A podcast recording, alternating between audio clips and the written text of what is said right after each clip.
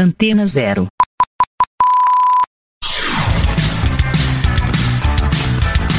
Começa agora na Antena Zero. Let's Go Skate Radio.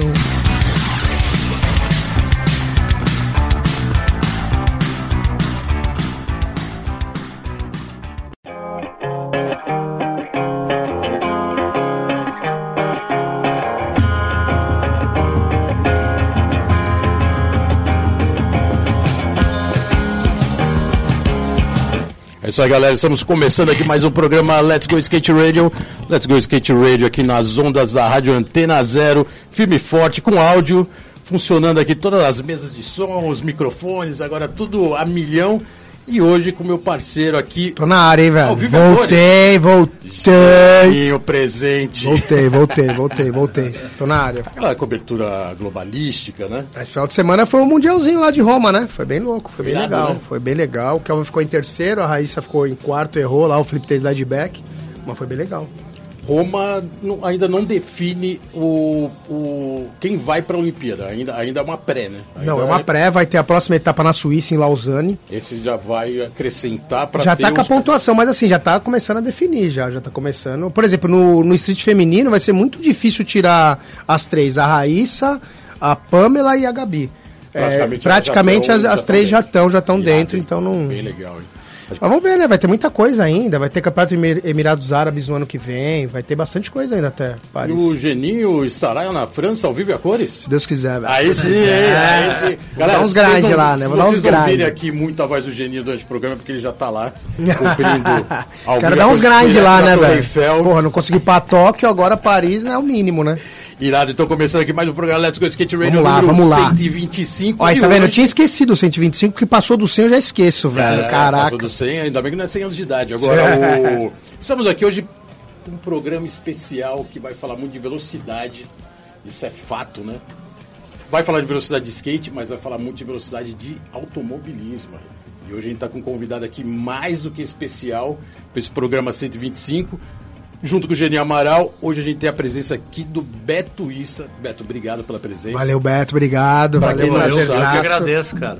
Legal pra caralho sua presença aqui, né, cara? Pô. Pô, a gente se conhece há anos, né? Pois é, tava te falando que faz uns 20 anos que a gente não se vê, Se né, você vê aos 20 e se conhece há uns 40. É, Caraca, aí. entregou a idade de todo mundo agora. aí. Mas, pô, muito legal, obrigado aí pelo convite, você, Tamo o Geninho, prazerzaço estar com vocês aí. Pra falar de skate, que aliás, o começo da minha carreira de fotografia foi no skate, né? E eu nunca Exatamente. canso de contar isso, né? Legal Orgulho. isso, você, eu vejo que nas entrevistas você sempre coloca Ah, tenho isso, orgulho né? de falar isso, Muito né, cara? legal. Começar lá em Guará, que também é a minha cidade, né, cara? Boa. E o que o skate de Guará gerou em todos os sentidos, né? Modéstia à parte também, meu trabalho de fotografia, eu comecei como fotógrafo de skate, né, cara? Sim. Então eu tenho muita gratidão pelo que o skate me, me, me ensinou e me abriu de caminho pela vida profissional também, né? Então, sensacional estar aqui, cara. Legal, pô, prazer é todo nosso. Só pra dar uma, uma, uma prévia, o Beto Issa, ele participa dos campeonatos de Guaratinguetá dos primórdios dos anos 80, inauguração do, do, Bowl. Bowl do Itaguará Country, Country Club. É, tem toda essa trajetória no skate nos anos 80 e depois virou um tremendo fotógrafo, principal fotógrafo da Fórmula 1 no Brasil e das etapas do Mundial, né? Das etapas do Mundial, é. Acompanha o circuito mundial de Fórmula Acompanho, acompanho. 1. Irado. Irado, Por isso é. que o programa é de velocidade extrema, né? Sempre, né? Sempre. É, Beto, começando o programa, co- como começou? A gente, a gente sempre faz uma parte, um pouco mais a cronologia, né? Tá. A gente pega lá do comecinho para vir até chegar na atual é, função sua, né? Principalmente como fotógrafo. Mas como surgiu o skate em Guaratinguetá para você, cidade do interior, na rota São Paulo-Rio? Cravou o skate ali no- nos anos 70 com a, Mad- com a Mad Dog? Era isso que era? Super Dog. Super Dog, que era a Super galera de era, Guará. era o melhor time de skate de Guará, né? Sim. Mas não era o único, tinha outros times também. Em Guará? Em Tinha Guará tinha, tinha o time da Elimac. E é interessante, cara, porque o, o primórdio do skate em Guará eram os carrinhos de rolimã. Então a galera Ah. montava os carrinhos de rolimã e descia uma ladeira no bairro que eu morava, chamava Vila Paraíba. Que é perto do Itaguará ali, então tinha uma aveni- o bairro era relativamente novo, tinha uma avenida que não tinha muita casa, um asfalto novinho, então a galera descia de carrinho de rolimã. Isso mais ou menos até 74. Em volta do clube tem umas ladeiras ali, né? Do Isso, um- também. umas A gente andava né? lá e tal. Aham. Aí, mais ou menos em 75, que começou a surgir a onda do skate em Guará. E basicamente o que a galera fazia? Comprava aqueles patins, desmontava os dois eixos e montava no shape. Entendeu? Os primeiros skates em Guará eram mais ou menos assim. Só que basicamente o que a galera fazia era descer ladeira. Né? O skate em Guará era descer ladeira. Aí, cara, é, o Itaguará, que é o clube, né? Que o Itaguará foi inaugurado em 63. Em 77, é, o Itaguará construiu uma expansão do clube e criou uma área que tinha uma ladeira também de, de asfalto lisinho, novinho. Novinho. E aí, o Júnior Machado, que é também desde os primórdios do skate de Guará, o seu Toninho, o pai dele, era o gerente do Itaguará. Caraca, irado. É. Então, o seu Toninho também engendrou ali, porque o filho dele andava de skate.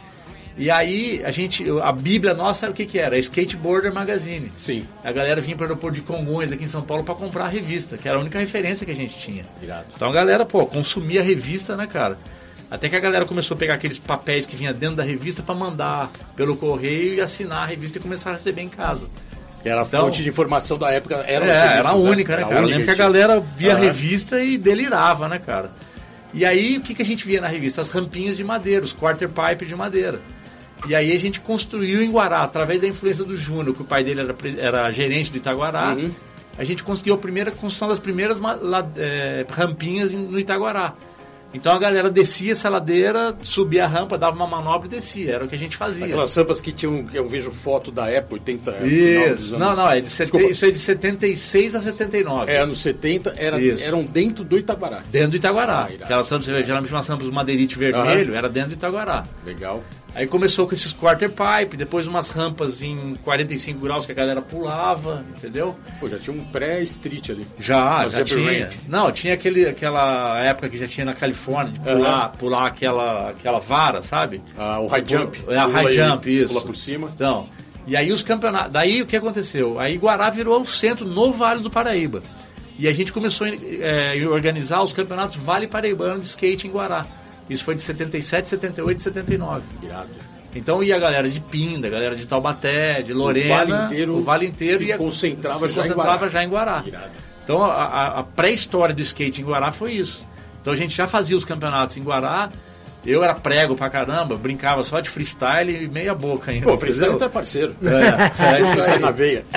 E aí, cara, mas pô, eu sempre fui ligado. E na época, é, eu e meus irmãos, a gente tinha umas câmeras de Super 8. Então a gente filmava os campeonatos em Super 8. Foi assim que começou o meu envolvimento com os Você campeonatos de tem essas Guará. imagens, talvez, até hoje? Putz, cara, eu, lembro que eu dei esses, esses.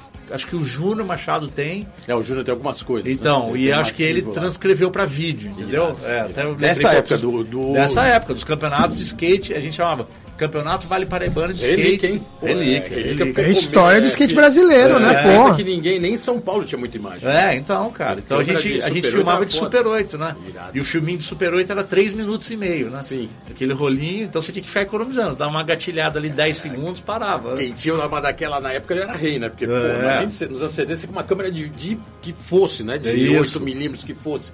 Era muito raro, né, cara? Muito Quase raro. ninguém tinha. É. E eu lembro que esses filmes, cara, nem em Guará, a gente tinha que trazer pra aqui na Fotótica em São Pra Paulo. revelar aqui. Pra revelar, parece que ia pro México, Panamá, revelava e voltava depois de três meses. Que irado. Entendeu? E aí, então, então foi isso. Então a base do skate em E Guará. aquela galera já era você, o Petrônio, né? Já colocando alguns nomes do pessoal, Petrônio, Índio. O Índio, o Júnior. Petrônio, uh, os outros você não conhece menos. O Luiz Zezé. Marcelo Ortiz, o Zezé. Essa é a galera que é a. O Cali Cali, não sei se você O conheceu. Cali, o Cali, sim. então. Cali. Essa, Cali essa- Bigode. Isso, essa era a galera. Era, a gente era moleque, ele era um cara de bigode. O cara falava, "Ih, esse cara é mó velho. O cara tinha bigode. Então Ele tinha esse- 13, 14 anos, ia pro campeonato e falava, esse tiozinho aí já tá falando. ele, muito pra gente." ele tinha uma carinha de tiozinho. Já tinha uma cara de tiozinho, né? Então a, a- a origem do skate em Guará foi isso. Então o campeonato Vale Paraibano de Skate, que eram essas rampas que ficavam nessa área do, do asfalto do Itaguará. E beleza, aí 79, daí em 81, o Júnior era estudante de engenharia, que ele é engenheiro, né? Sim. E aí ele desenhou o primeiro bowl pra gente construir no clube. Só que a gente tinha que convencer o presidente do clube de Itaguará a fazer o bowl, né, cara? Era Essa, uma grana. essa é a pergunta que eu ia fazer É. agora, Beto, porque pra construir um bowl naquela época dentro de um clube privado, Pois é, E cara. o clube aristocrático da cidade, né? Aristocrático, é. Era um clube, né, que não era qualquer um que frequentava ali também. Né? É. Já ia chegar logo os maloqueiros de skate lá e falar, ó, vamos dar uma volta aí, não sei o quê, como é que faz pra entrar? Não, e daí tinha aquele preconceito, skatista vagabundo, É, maconheiro, sempre, aquelas né, coisas, sempre, sempre, né? Aí a gente, a molecada que tinha, que gostava de skate e tal, a gente foi fazer um lobby no conselho do clube. Porque tinha reunião do conselho, o conselho era o Todo legislativo. mundo, todo do mundo era sócio? Todo mundo era sócio. Ah, então já facilitou bem. É. né? Boa. Aí o, o- a gente foi na reunião do conselho para vender a ideia para os coroa lá para poder Legal. fazer a- a- o bowl. E a outra grande vantagem do Itaguará que tinha os funcionários lá dentro, então não tinha um custo para fazer a pista fora, entendeu? Pegava os pedreiros, a galera lá. A estrutura a tava lá, né? tava lá, Boa. o júnior de engenheiro orientando os caras. Então isso baroteou demais, né? Se que contratar uma obra fora, ficaria muito mais caro fazer o bowl. O desenho do Bowl era, tinha a mão do índio também? Não, não, só o júnior. Era só o Júnior? É. Tá. Quer dizer, o Júnior era um estudante de engenharia ele que desenhou, Ele que o desenhou bowl, o toda bowl. a planta técnica do bowl. Que ficou perfeito, né? Ficou perfeito. Acho que o índio também tenha dado alguma opinião, ó, faz o vertical maior, menor, Tá. né? E, mas enfim, quem desenhou a planta mesmo, o desenho técnico, foi o Júnior, que era estudante de engenharia na época. O Lua. O Lua, exatamente. Gente finíssima. E aí, e o seu Toninho, o pai dele, era o gerente do clube, então também tudo facilitava. Irado. Porque a galera falou, pô, faz, vamos fazer lá pro filho do seu Toninho. Não, o mais entendeu? engraçado é que Então, já tinha, né, isso, uma- depois de, puta, estamos falando do começo dos anos 80, quase 40 e poucos anos, agora que a gente sabe que o tio do Lua, do Júnior, era do clube. A gente, eu É o pai particularmente... dele. O pai, o pai- dele. É, o pai dele. era o gerente do clube. Toninho. particularmente, não, eu, eu não lembrava Aliás, disso. eles têm o no- mesmo nome, o seu Toninho, Antônio Machado, e ele é o Antônio Machado Júnior. Caraca, que louco, hein, cara. Louco, eu, né? acho, que- eu acho que talvez pouco soubesse. Eu não lembrava. Eu era É. muito moleque, eu não lembrava o que era, ou não sabia. É, a gente, na verdade, antes de vir pra entrevista aqui, eu fui estudar pra lembrar de todas essas histórias, né, cara? ah, não, mandou bem, Não, daí eu Que lembrei, puta, eu sou Toninho, era gerente do clube, daí que eu me toquei, nossa, era o pai do Júnior, cara. Então facilita isso tudo. Que tinha que ter alguém pra apoiar essa Tinha que história. ter, porque senão então- o skate, imagina, final dos Não, anos não, é 70, um- começo dos anos um 80, bowl daquele um tamanho. bowl pegando um pedaço de um puta clube, né? E, e a área que foi construída o Bowl era uma área meio, uma área verde ali, meio isolada do clube, Sim. que ninguém usava pra nada. Perto da bote ali, daquele Isso, canto. perto da bote. A bote não existia na época. Ah, não existia foi ainda. construído antes. Tá. Mas era, tinha o parquinho, né, para as crianças, Ah. e era um fundo, um gramado lá. Pô, beleza, vamos fazer aqui. E assim foi, cara. Daí em 81 foi inaugurado o Bowl do Itaguará. Boa. E aí, putz, foi um boom, né, Pegou cara? aquela época que realmente é o, você contou esse início aí do, dos skates de Guará. Final dos anos 70 era um boom do skate, né? O skate tava Era, bombando, era era, uma do skate, novidade, era o isso. primeiro boom. Então tinha skate pra tudo quanto Tinha é o lado, Wave né? Park Era, era um São Paulo, skate. que era um, né? Era isso que você colocou, né? Isso. Desmontar o patinho, montar um skate e tal. Mas assim, era o primeiro boom e era realmente uma febre, vamos dizer assim, do skate até o final dos anos 70. Isso. No final dos anos 70, o skate morre pela primeira vez.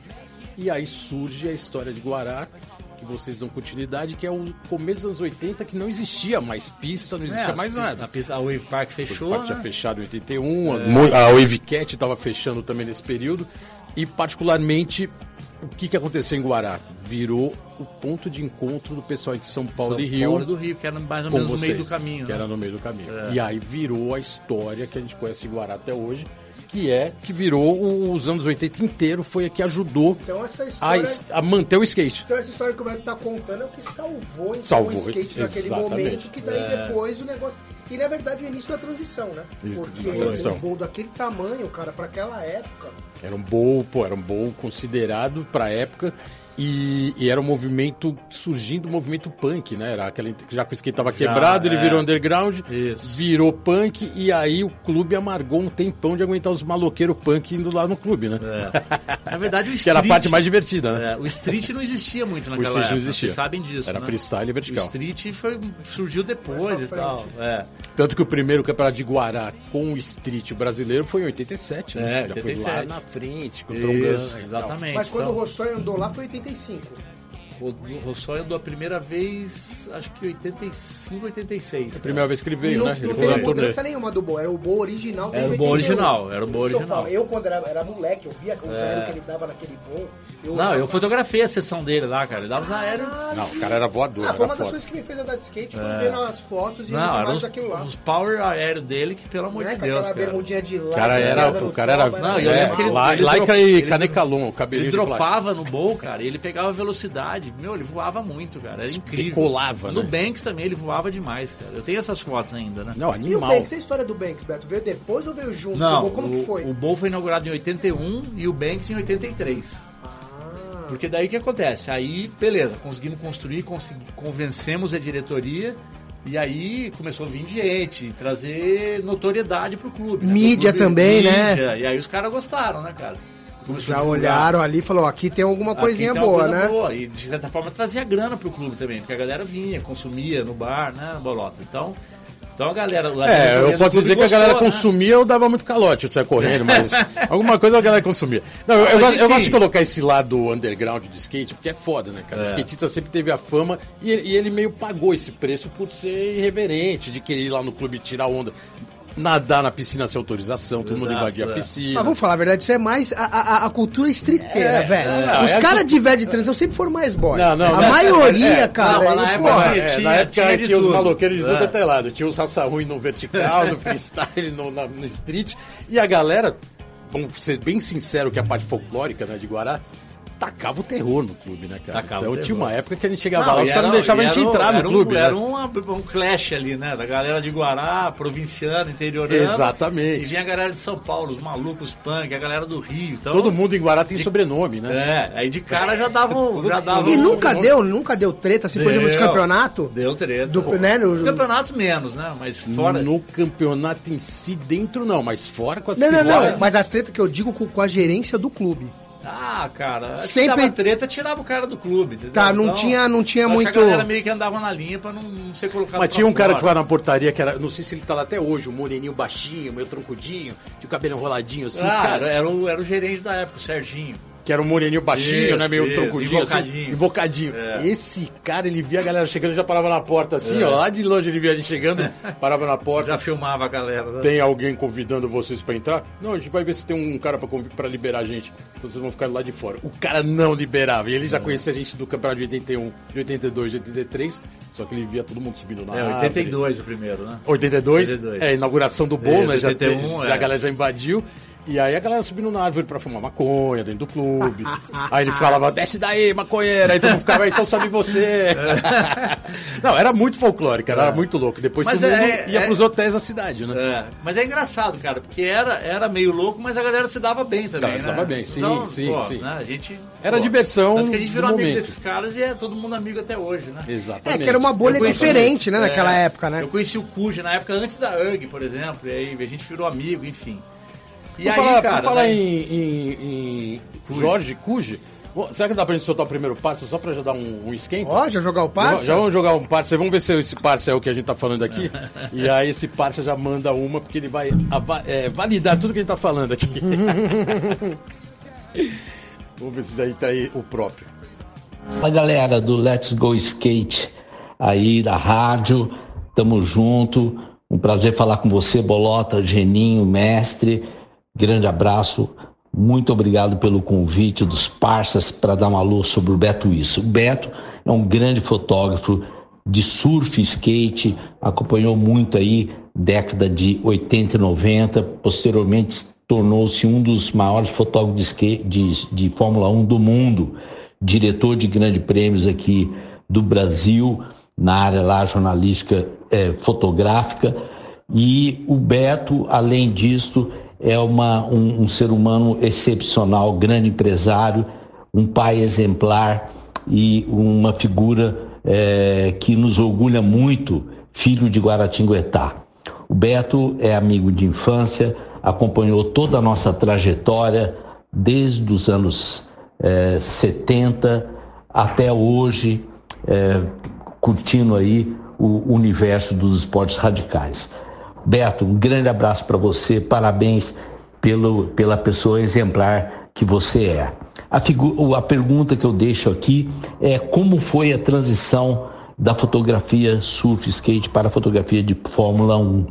E como é que foi esse lance dele se tornar eh, o diretor eh, dos grandes prêmios ocorridos aqui no Brasil, né?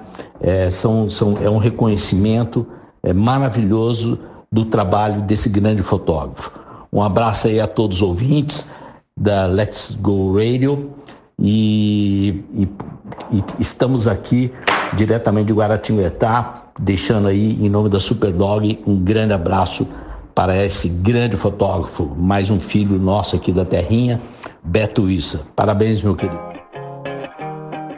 Bom, pô, valeu, Petrônio. Uma, Petrônio Vilela. aí. Petrônio Vilela. Pô, fotógrafo conterrâneo seu também. Conterrâneo meu, cara. Grande brother. E obrigado aí Gravado pelas em Guará. palavras, cara. Legal pra caramba. E, e né? é interessante que quando a gente veio para São Paulo, eu e ele viemos na mesma época. Eu vim fazer a FAAP, faculdade, e o Petrônio veio fazer a PUC. Legal. Ele fez direito, eu fiz administração. Então Ele eu- já era fotógrafo. Também. Nós dois já éramos fotógrafos. Você também já tá fotografando É, nessa época. E eu lembro Legal. que eu tive um papo com ele, ele- eu falei, pô, o, o Petrô, tem duas revistas aqui em São Paulo, cara. Ele falou, ah, faz o seguinte, eu vou pra Overall, você vai, você vai pra Fluir. Eu falei, beleza, fechou. Não, os caras vou- os caras já estavam maquinando. Não, né? não, desculpa. Eu vou pra Visual Esportivo e eu vou pra Fluir. Você chegou pra. Ele falou isso que ele ia Ele Visual. falou que é, ele ia verdade. Visual. Visual era o sucursal do, da, É, da Trip. Porque né? não existia Trip ainda. É, né? não existia Trip Não existia ainda. Trip Exatamente. ainda. Então a gente meio que trilhou esses dois caminhos. Irado. E como é que eu fui parar na, na Fluir? É, quando a Fluir começou, em 83, final de 83, ela só falava de skate, surf, bodyboard e voo livre. E quem fazia parte de skate da Fluir era o, era o Anchovas. Bola chovinho! Anchovinhas. Aí o Anchovinhas me ligou e falou, pô Beto, eh, aí eu era um dos organizadores do Campeonato Brasileiro de Skate em Guará. Sim. Que a gente fez de 82 a 87, né? E aí a gente saía, como eu e o Petrônio morava em São Paulo, nós dois que íamos atrás dos patrocínios, patrocinadores aqui para bancar o campeonato. Legal. E aí o Anchovas me ligou e falou, pô, tô precisando de foto do campeonato. E aí eu comecei a mandar minhas primeiras fotos para Fluir. E a minha primeira foto de skate no Banks do Itaguará foi publicada na Fluir número 4. Ah, bem no comecinho, né? É, Começo comecinho de, de março de 84, se eu não me engano. Foi uma época que não tinha mais revista, né? Só tinha fluir, o visual tava acabando, Isso, a a overall não tinha nem começado Isso, ainda. é, exatamente. Tava uma IT safra aí de mídia, né? É, aí, cara, aí assim eu comecei na Fluir, entendeu? Mas essa foto, o que que era, Beto? Era só do, do Banks ou era alguém, alguém andando? O que Não, que era? era alguém andando. Quem que tava andando? Cara, putz, Eu não lembro da foto, porque eu. não sei se era o Léo Caquinho, é alguém que deu, pulou o calombo do Banks ali, eu peguei ele no ar, dando um... Caquinho já era louco. Caquinho sempre local, né? Acho que o Caquinho era moleque na época, Era molecão. não era o Caquinho, não sei se era o Nando... Tá. Era alguém lá de Guará, o. Zezé, Tá. o Índio, um deles aí, eu não vou me lembrar quem era. Irado. Mas aí essas fotos aí foram as primeiras fotos que eu mandei para uma revista. E a sensação de ver uma foto publicada na revista pra gente que é fotógrafo, né, cara? Fala, caraca, né? É, é um orgulho mais uma- gigante, naquela né? época Pô, que tinha skatista é a mesma coisa, a gente sente tanta É, falta hoje. Puta que né, pariu, é uma falta gigante. Então quando né? você via uma foto publicada e via seu crédito, porra, era, uma- era um negócio de louco, uma satisfação gigantesca, né, cara? E aí, então o Petronas sempre junto com a gente, né? Porque ele, desde a época da- das rampas que eu contei a história. Uhum. E aí, qual é a equipe que, que resolveu fazer o campeonato de skate em Guará? Basicamente era eu, o Zezé, o Índio, o Júnior e o Petrônio. Então esses cinco foram cinco caras que resolveram bancar o campeonato de skate no Itaguará, entendeu? Isso logo depois do o primeiro campeonato brasileiro. Brasil 82. 82. 82. Então a equipe Foi era a essa. estreia, tá. Então eram es- esses cinco caras que fizeram o campeonato acontecer, entendeu? E aí eu e o Petrônio corria atrás de patrocínio aqui em, em São Paulo, o Júnior cuidava mais ou menos da parte técnica, o Zezé mandou correspondência por correio para cada um dos caras convidando para o campeonato. Puta que É isso, legal. é isso que a gente fazia na Eu época. tenho, era eu tenho algumas cartas até hoje. eu correspondência manual, convidando, Manual, convidando. bolota, agora o Itaguará Timbre te do, convida, timbre do, do timbre do clube. Itaguará, Eu que era tenho, aqueles envelopes, né? Dentro do envelope, acho que eu tenho de 85, eu tenho guardado até hoje. Você é, É, convidado, trabalho de isso. freestyle, muito louco isso, Então, cara. então a gente é, começou o campeonato assim, cara, bem a galera se Pô, já tinha uma juntando. visão animal, né? Da Não, então, parada, i- já isso, tinha uma... a, a gente que era competidor e era muito moleque e, lógico, só queria andar de skate, hoje, olhando, você fala, caraca, né, cara, já tiveram essa visão de empreendedorismo, de evento, que não era um eventozinho, Não, né? não era, cara. Era um evento brasileiro, né, Brasileiro, cara? Numa época que o skate já não tinha né? mais evento em lugar nenhum. Até tem uma pergunta aqui que eu vou colocar do Júnior, Ah, que ele mandou, que ele coloca assim, Beto, em 82 vocês fizeram a reunião com o seu Jorge no escritório da Casas Brasileira em Guaratinguetá para ele patrocinar o campeonato. E ali Isso. vocês tiveram o apoio necessário para continuar com o sonho de vocês. Você lembra disso? claro que lembro. Seu Vocês- Jorge é meu pai. E Ah, é? Seu meu, pai, sério? Meu pai era comerciante, o maior comerciante de Guará. Ele tinha Casa Brasileira. que Casa era o Brasileira, que era, magazine que era o dele. magazine, né? É. E aí, os campeonatos de 77 79, meu pai já era, foi o primeiro patrocinador do skate em Guará. Patrocínio Casa Brasileira. Caraca, que Se louco. você entrar no Skate Curiosidade, que é o do Sim, Índio, do nosso Índio. amigo, você vai ver lá o cartaz do primeiro campeonato de 77, entendeu? Ah, de Tá lá. 77, lá, tá, Patrocínio, do é, 70, o vale, tá. que a gente chamava de campeonato Vale Paraibano de Skate. Irado. E tá lá embaixo, patrocínio Casa Brasileira. E então primo- eu e meus irmãos ficavam na cabeça do meu pai e convenci ele a patrocinar. Que irado. E aí, em 82, que a gente precisava viabilizar o campeonato, meu pai foi o primeiro patrocinador que entrou com grana também, entendeu? Junto com a Calói. Junto com a Calói. Aí a gente foi atrás de outros empresários de Guará também para ajudar a bancar o campeonato, né? Que até foi engraçado, né? Porque foi uma época que tudo novo, né? E aí Isso. a gente era obrigado a correr com a camiseta da Calói. Da né? Calói, é. E eu tinha patrocínio, eu, o Márcio, a gente era Light Boat, o Harry Jumonja, tudo. Light Boat, aí vocês, vocês têm que correr com a camiseta do patrocinador. Aí o Márcio já era revolucionário, falava, a gente não vai correr com a camiseta do, do campeonato nenhum, a gente vai usar o nosso patrocinador. Fica aquela puta briga assim, até no final a gente correr com Porque a o- camiseta da porque Calói o- em cima do patrocinador. Porque aí o, o- o- empresário de Guará era Calói também. Era Calói, O né? Zé Carlos Calói, que era primo do Bruno Calói, que era o dono da Calói. Dono da Calói, Aí ele foi no Bruno Calói, o, Calói imprim- o Bruno Calói imprimiu todas as camisetas do campeonato, que era o logo da Calói na frente e o numerado atrás. Irado. Então a galera tinha que correr com, com a camiseta do campeonato. Isso, que ano que era isso? 82. 82. Que louco, né? O primeiro X Games que o skate você reclamava pra caralho era assim. Então, Aquele que teve Rosário que eu fui é, pra lá. todo mundo queria o número atrás, o bagulho do X Games desse E tamanho. ninguém queria usar, queria usar o É, patrocinador. o patro... Caramba, a história É, se tá repete, vendo? né? É, Tá Se vendo? repete. Aí daqui a pouco vai ter isso na, na Olimpíada em algum momento. Já vai teve, ter. já, teve, tá né? Os caras tiveram que usar, tem, porra, foda, até né, uniforme, pô. Porque o skatista ele preza de usar a- o patrocínio, né? A única coisa que ele se agarra é o patrocinador que tá apoiando ele. E aí você chega no evento, não, você tem que usar a é. camiseta do patrocinador do evento. Você... E a Eu- gente, por, vamos ver os dois lados da moeda. A gente, Sim, como organizador, exatamente. falei, pô, o cara pôs grana no campeonato, ajudou a gente, temos que divulgar a marca dele. Você tem a camiseta até hoje não? Porque Não as, tem, as camisetas é cara. raro, hein? É, é. Eu tinha até tempo, um tempo atrás Não que eu tô na tenho, cara, amarela não tenho, e não. bichado. Eu falei, agora Pô, já você é. Isso ficava, aí, se tivesse, era pra levar pro museu, né? Já era um negócio, pô, história não, de quadro. skate. Não, eu lembro que era branco impresso em vermelho e preto. Exatamente. É, lembra? Eu tenho uma foto com essa camiseta andando no E daí, cara, a gente, que era, a gente, os cinco moleques que se juntaram pra fazer o campeonato, pô, vamos dar retorno pro cara que tá, tá ajudando Não, a gente. sim, nada né? mais Então, lógico, né? É, é, que na claro. época a gente era muito moleque, nem. É. Ah, a gente quer usar com a camiseta do patrocinador. Ah. Né, mas não tem jeito, né? Não tem jeito. Depois eu vou terminar de contar pro Petrônio toda a história, como eu evoluí pra surf, depois pra Não, é, Fórmula a gente 1, vai- a né? vai voltar, Ah, não, é, você não respondeu o Petrônio ainda, Beto. É, verdade. A gente vai, Não vai andando ele, aqui. né? Não, pode, pode É pra, emendar. não, é pra não adiantar muita história, né? Não, Então- pode, pode, não, fica à vontade. Então, então a gente, bala. então esses cinco garo- moleques de Guará se juntaram e a gente comandou o campeonato, Sim, cara. sim. Então, desde correr atrás de patrocínio, eh, convencer a diretoria do clube a fazer o campeonato, organizar, puta, toda a estrutura, som. Arquibancada, volta do o Luiz. Marcelo Ortiz, que era um dos amigos nossos, foi o primeiro cara a usar computador É, no campeonato, cara. Sei que ano aquele- foi. Então, em 83, acho. Já tinha computador. TK86, não sei se vocês lembram disso. Ninguém tinha computador naquela Claro, época. era. Ninguém nem pô, sabia que era então, computador Foi naquela a época. primeira Porra. vez que foi usado computador no campeonato, cara, entendeu? Foda aquilo ali. Pra você ter uma ideia. Tem até então, foto. E vocês né, lembram quantos juízes eram nesse campeonato? Acho que eram cinco, né? Acho que eram que, cinco. eram cinco, cortava Cinco. maior e menor nota. É. e a Ah, já era a estrutura que eu passou É. por mim, agora é. Não, não, você É. já tinha, já tinha esse, esse, esse formato de competição já tinha. Já né? tinha. é. Um pouco, talvez. Eu lembro que eram cinco talvez, dias que cortava Acho que veio do maior e menor surf, talvez, um É, pouco nesse critério, né? Que era, É. o surf já tinha um, um pé mais adiantado né, em competição.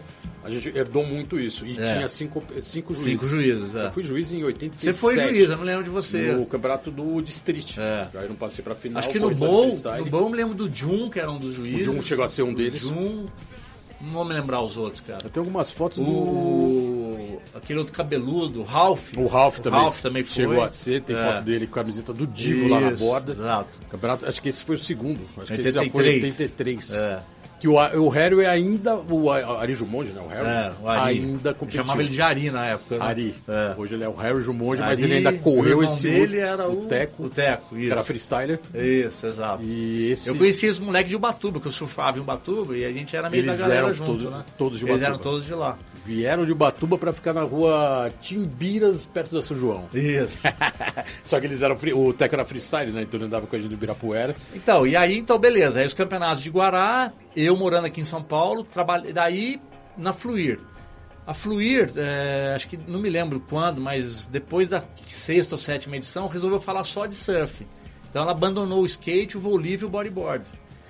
E é, o Bruno Alves, que era um dos fundadores e donos da Fluir, que era o fotógrafo, falou, Beto, você não quer trabalhar aqui? Você faz faculdade de manhã e vem trabalhar na Fluir à tarde. Pô, eu adorava, né, cara? Topei na Irado, hein? hora, Tá né? convite legal, hein? É, daí eu virei Caramba. editor assistente de fotografia.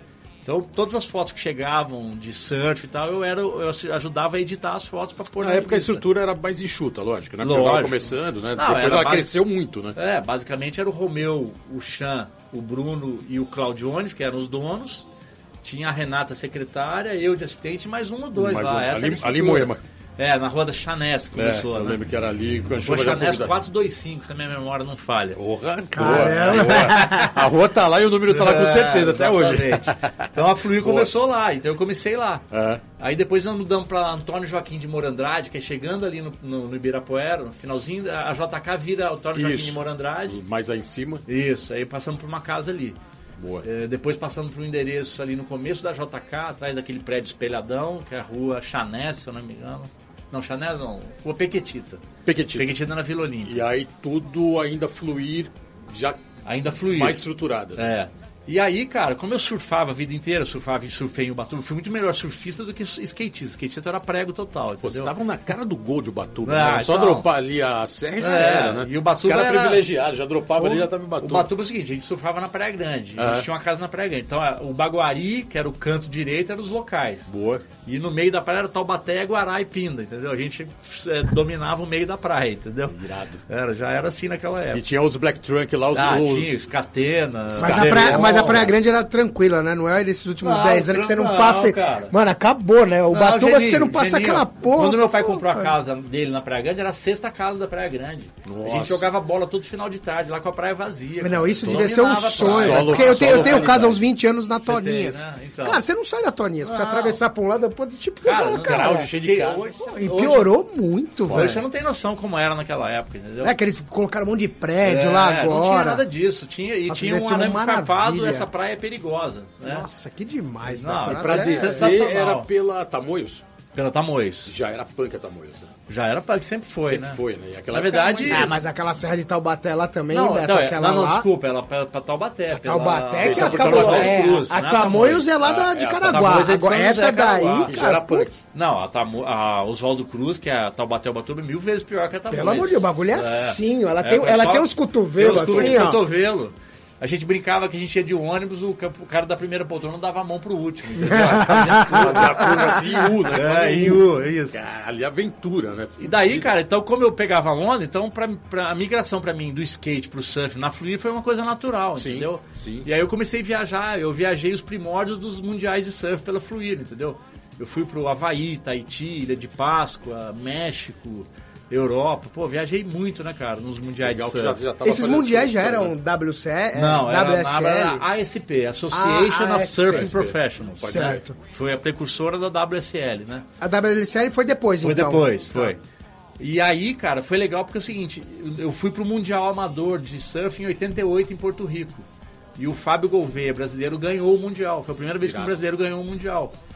E aí, no ano seguinte, eh, o Teco Padarati e o Fábio Gouveia começaram a fazer o Mundial de Surf da SP. Pegaram o circuito e foram. Pegaram o escrito e foram. Só que os, cara, os moleques tinham menos de 25 anos, eles não podiam alugar carro. Então eu alugava carro, dirigia pra eles, ia fotografar e a gente ficava junto, entendeu? Irado, hein? Então, pô, Você uma época maravilhosa, os caras né, cara? bombando, né? O Pô. pré- o pré-Brasil Storm. É, cara, o Irado. Teco ganhando em Lacanau, na França, Biarritz, eu vi tudo isso nascendo, né, Quem bancava? Hang Loose, bancava essa trip toda? Hang Loose bancava, é. Tio, O- tio Alfio É, sempre o tio presente. Alfio, Tio Alfio. Não, porque o Teco e o, e o Fabinho eram patrocinados pela Hang Loose, Sim, né? sim. Eu fui Então, patrocinado é. em 83 pela, pela É, Hang Loose. então. Pré- então, pô, a gente, pô, essa época, né, cara? Quem vê a Brazilian Storm hoje não vê o que a gente passou naquela Exatamente. época. Pô, e eram só nossa, os dois, né? E Só os depois, aí dois. depois o irmão do Depois Teco, o, né? O Neco Neco, Padarati, irmão do Teco, né? que depois bombou também. Aí depois veio o Peterson Ross e depois veio essa galera aí que aí tomou conta, né, cara? Legal que esses caras estão aí até hoje, né? É. Eles têm, eles têm essa, essa valorização no surf, né, Isso. cara? Isso eles não Então, perderam. né? mas podia Isso ser é mais, muito- vai. vai. Podia ser mais que você vê uma nova geração que só conhece de Medina pra frente É, porque foi não, campeão mundial. é, essa Skate cultura- também acontece cultura no isso, a Brasil gente não vai é perder, isso. não tem jeito. E é muito legal escutar, Beto, essas histórias, porque eu, eu vejo, porra, meu irmão mora também, o Batuba, 20 Ah, é, anos, legal. surf e tal. É. E, e a gente sempre discute isso, né? Ele não gosta muito desse novo surf dos caras. Ele fala, porra, os caras não sabem do teco, do neco, dos. Porra, que os caras enfrentavam na Havaí, o que vocês, É. né? porra.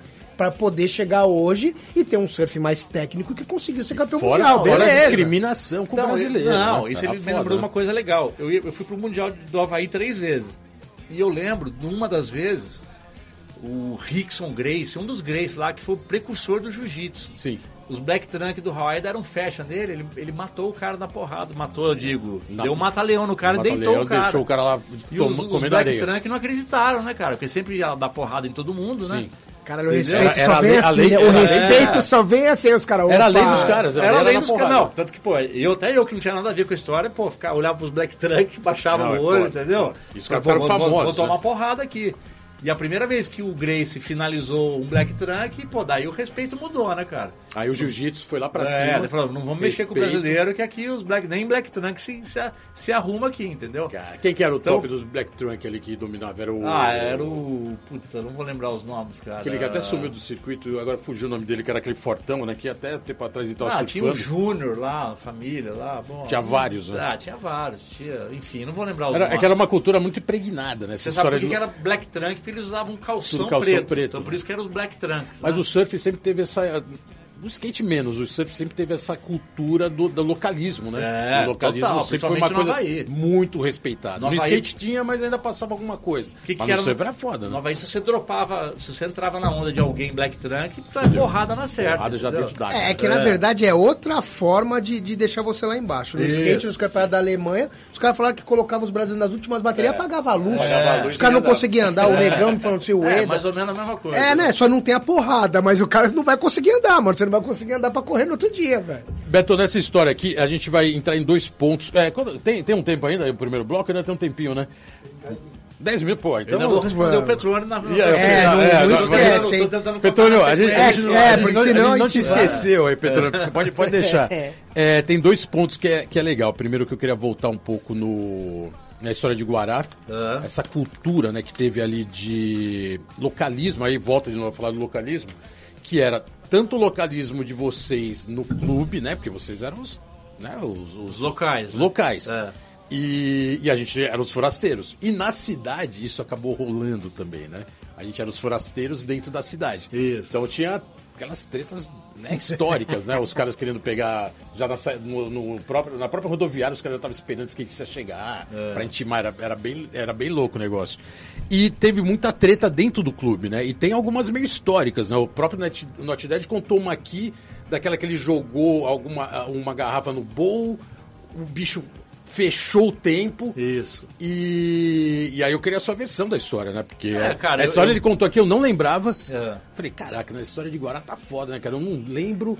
Só que depois algumas pessoas falaram, pô, você não lembra que jogou a garrafa? Quer dizer, foi, um- foi uma história realmente que marcou Não, a o história, evento. foi, né? foi- a história foi comigo, né? Exatamente. E eu, eu, eu assisti o podcast dele aqui com vocês e, pô, o cara contou uma história aqui totalmente absurda que não aconteceu.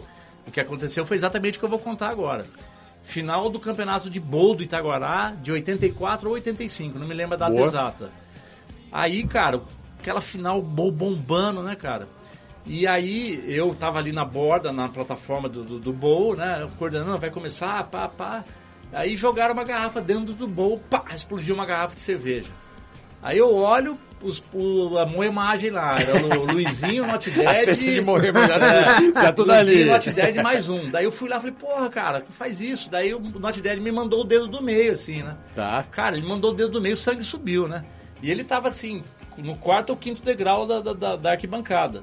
Eu chamei a galera de Guará, cara, e pusemos eles pra correr, mas foi, foi Saiu uma todo loucura. Saiu correndo. Porque, pô, local de Guará, entendeu? O cara vai lá atrapalhar o bowl, jogar a garrafa no meio da. da- da- antes de Sim. começar a final do bowl. Meu, a galera deu um corre neles ali, cara. Saiu do clube, saiu da portaria. Fomos parar na pracinha em frente ao clube. Caraca, essa história E a galera foda, né? fechou eles, né, cara? Fechou e o cara Fechou. ficou fugi- E fugiu. eu lembro da cara de espanto do Not Dead deitado no chão, olhando pra galera querendo matar ele. Caraca, que foda. Entendeu? Ele contou aqui a versão Ah, dele, eu falei, pô, mas não Pô, lembro essa contou uma história aqui cara. que só ele viu, entendeu? Pô, falou que me, me humilhou, que deu uma porrada em mim, eu caí dentro do bolso. Aí é só na cabeça dele, né? Caraca. Então ele sonhou depois e imaginou que aconteceu isso, entendeu? E essa história realmente ficou cravada, porque na verdade é o que eu falei, eu, eu não lembrava, tá, fui em todos os campeonatos, né? Mas assim, não dá pra estar em todo, todos os lugares ao mesmo tempo, né? Tem coisa que você perde. Você tenta até depois entender o que rolou mesmo sem estar lá e absorve. Essa eu não lembrava, mas quando ele contou aqui, muita gente lembrou. Ah, realmente teve, teve.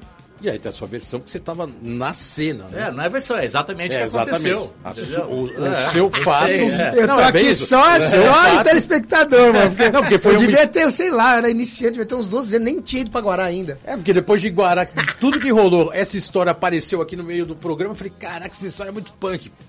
Versão dele. Agora é legal que tenha o seu fato. Lógico. Que acho que é legal ter Não, e o isso. que, que foi foda? Porque ele jogou a garrafa no meio do bowl, porra, tinha que limpar o bowl, varrer o bowl, Sim, secar sim. o bowl. Tirar qualquer- começar- qualquer tirar caco que tivesse caco ali, vidro né? e tal, porra. Perigoso. Atrasou, sei lá, meia hora, 40 minutos pra começar a final.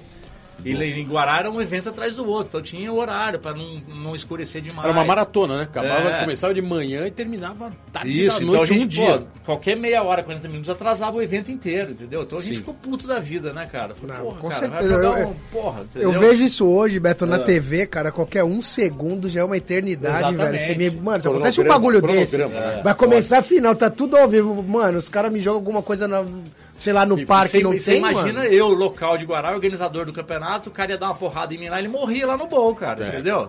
Ali, ali, ali realmente as brigas acabava, É. todo mundo ficava meio querendo esperar o motivo, né? É. Tanto que teve várias brigas na saída do clube Isso. com, com os, os pessoal de Guará mesmo, Guará, né, cara? que- Que teve um campeonato que eu não lembro qual foi, talvez o dia 87 ou 8, que hora que a- é, todo mundo na festa dentro do clube, que era né, aquela, aquela confraternização, que Isso, rolado, um bailinho é. rolando ali. Aí todo mundo volta, a cidade inteira aí fora pra pegar a galera do skate, hein? Pra galera, aí os zum rolando, a gente, sério, mano, não deve ser isso, mentira. A hora que todo mundo acabou a festa do bailinho, abriu o portão, aquele portão principal, a gente olhou, cara, juro, tinha umas 300 Que pessoas isso, lá cara. fora, cara. Eu lembro dessa história, Meu, mais ou um menos. monte de gente lá de fora e aí era pra pegar o Pois é, porque o Pois é era o que mais ficava tumultuando, né? É. Ficava lá botando a alfinete na boca, na arquibancada, ele era o punk da galera. E aí, cara, a hora que ele passou no meio da galera, ele teve que sair rodando a mão, porque a galera foi pra bater nele. E aí É. ele teve que ir atrás pra defender ele. E aí todo mundo vindo pra cima pra bater na gente. Cara, foi um negócio bizarro. O Márcio tomou uma fivelada na cabeça, ficou sangrando. Tanabe? Marstanabe, Ah. aí ele ficava chorando depois na hora de ir embora. Eu quero matar esses filha da puta, me bateram. Eu disse, não, meu, vamos embora. Ele, eu vou atropelar, eu vou voltar, eu vou atropelar. Ele pegava o carro, voltava, vou atropelar. A multidão na frente do, do clube, ele falava, cara, se você atropelar um carro morrer, tá, Tá fudido. fudido. cara. Aí ele voltava assim, ah, chorando. Aí, não, agora eu vou voltar de novo, eu vou lá atropelar todo mundo. E foi o ano É. que quebraram todos os carros da cidade que tinha placa de São Paulo e Rio de Janeiro. Pneu furado, capô amassado. Não, é verdade, tinha, cara. Tinha imagina. toda essa história, né? Tinha, tinha, né? todo esse conflito. Você imagina, assim. cara, a galera de Guará. Aí chegavam os, os caras de São Paulo Rio e pegavam as menininhas de Guará, entendeu? Era sempre esse Porra, motivo é, da treta. A história é sempre a mesma. Né? Ah, não, não muda, né? Não ficavam, muda. porra, puto da vida, entendeu? Vou Não, mas, esse mas eu, aí, eu gosto de voltar sempre de cutucar nesse, nesse, ah, nesse, la- essa, esse lado né, da história. É. Porque lá, o lado legal, puta, divertido, sempre vai ter, sempre foi, e Guará foi fundamental. Mas esse lado dos, do- dos bastidores era muito louco, né, cara? Porque isso acabava virando o folclore e acabou virando, assim, o comentário de até. Que dia que ele vai pra Guará? Não, vamos pra Guará num dia tal, porque daí dia final de semana tem mais gente, aí a gente pode tomar um couro saindo do- da Ah, rodoviária. é, tinha estratégia. Pô, né? tinha até estratégia, cara. É, então, assim, é- é- fazia parte durante anos, porque Guará era o único lugar que tinha pra andar de skate praticamente no Rio, no eixo Rio-São Paulo. É, Você naquela tinha Campo época foi, Grande, né? era que tem até hoje. São Paulo nunca teve pista pública, né? Então não tinha onde andar. E aí Guará acabou virando esse. É, Agora segurou o skate Segurou o anos, skate nos anos 80. durante todo esse tempo e, que, e era divertido, né? Também pra Guará, pra curtir, né? Pegar o carnaval de Ah, Guaratinguetá. sensacional, a gente ia lá pra Guará só pra pegar o carnaval. Vamos carnaval, vamos lá de Guará, vamos lá se divertir. É, bom, mas tinha realmente muita história e depois você começa a editar uma revista de skate, né? A Skate, A né? skate, pois é. Que era da editora, Da Fluir. que era da Fluir, né? Era da Fluir. Editora Azul. É, então, na verdade, o que, que rolou? Os quatro donos fundadores da Fluir, os quatro amigos, Claudiones, Bruno, Chan e. Claudiones, Bruno, Chan e Bruno. Eles venderam a Fluir para a editora Azul, que era da editora Abril. Boa. E aí a gente, nossa sede mudou para um prédio ali na Marginal Pinheiros, perto da ponte da, da cidade universitária ali. E aí todas as redações da, da Azul eram juntas, era a revista Terra. ah, Era um pool de, de era um revistas, pool, né? é. Aham. Tinha uma revista de música, agora não vou me lembrar o nome, enfim. Tá. Tinha uma de cinema, acho que era sete, se eu não me engano. Ok. Então todas as revistas eram nesse mesmo prédio na Marginal Pinheiros. E aí, beleza, começamos a editar a Fluir, quer dizer, continuamos a fazer a Fluir, que eles venderam para a editora Abril, mas eles continuaram à frente da edição da revista. E aí o skate começou a nascer de novo no Brasil com força, né? E aí, como eles sabiam que eu era envolvido com skate, que aliás eu, aliás eu entrei na Fluir através do skate, né? Aí eles chegaram para mim e falaram, Beto, vamos querendo lançar uma revista de skate, o que, que você acha? Eu falei, pô, show, vamos nessa. Tô querendo pôr você como editor. Eu falei, deixa comigo.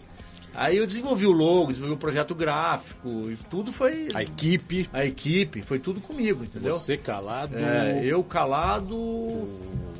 É, daí o- aí algumas coisas, partes da equipe era o pessoal da Fluir, que era os- o Reinaldo Maldonado Zap, que era o diretor de arte, que fazia a Ah, o diagramação. Zap chegou a fazer alguma arte ali, que legal. O Zap Chegou. trabalhou na, na, tri, na, na Overall também, uma época. Isso, na, é. Na Trip. E aí, enfim, aí a galera, então, algumas, algumas partes da redação da Fluir, da Skate eram. E, tinha, e depois eu passei a editar Fluir Bodyboard também. Pode e eu crer, também era o editor. Legal. Inclusive eu conheci a Glenda Kozlovski quando a gente foi para um mundial de, de bodyboard no Havaí. A Glenda parceirona do Geninho na Globo, né? é. Pô, eu comecei Então, com ela, né? Comecei Não, com ela quando eu. ela já é, tava pois fazendo é. Não é, skate, né? porque eu tinha quebrado o braço, não podia correr o campeonato do Rio, eu fiz com ela. É. Ela que já tava ali no comando. Era do- ela e quem tava começando era o Thiago Leifert, que ele era, o- eram os dois. E a Glenda era par, é parceiraça minha até hoje, né, Ah, cara? demais, gente, adoro a Glenda também, A gente pô, se encontra na. Fórmula 1 e tal, entendeu?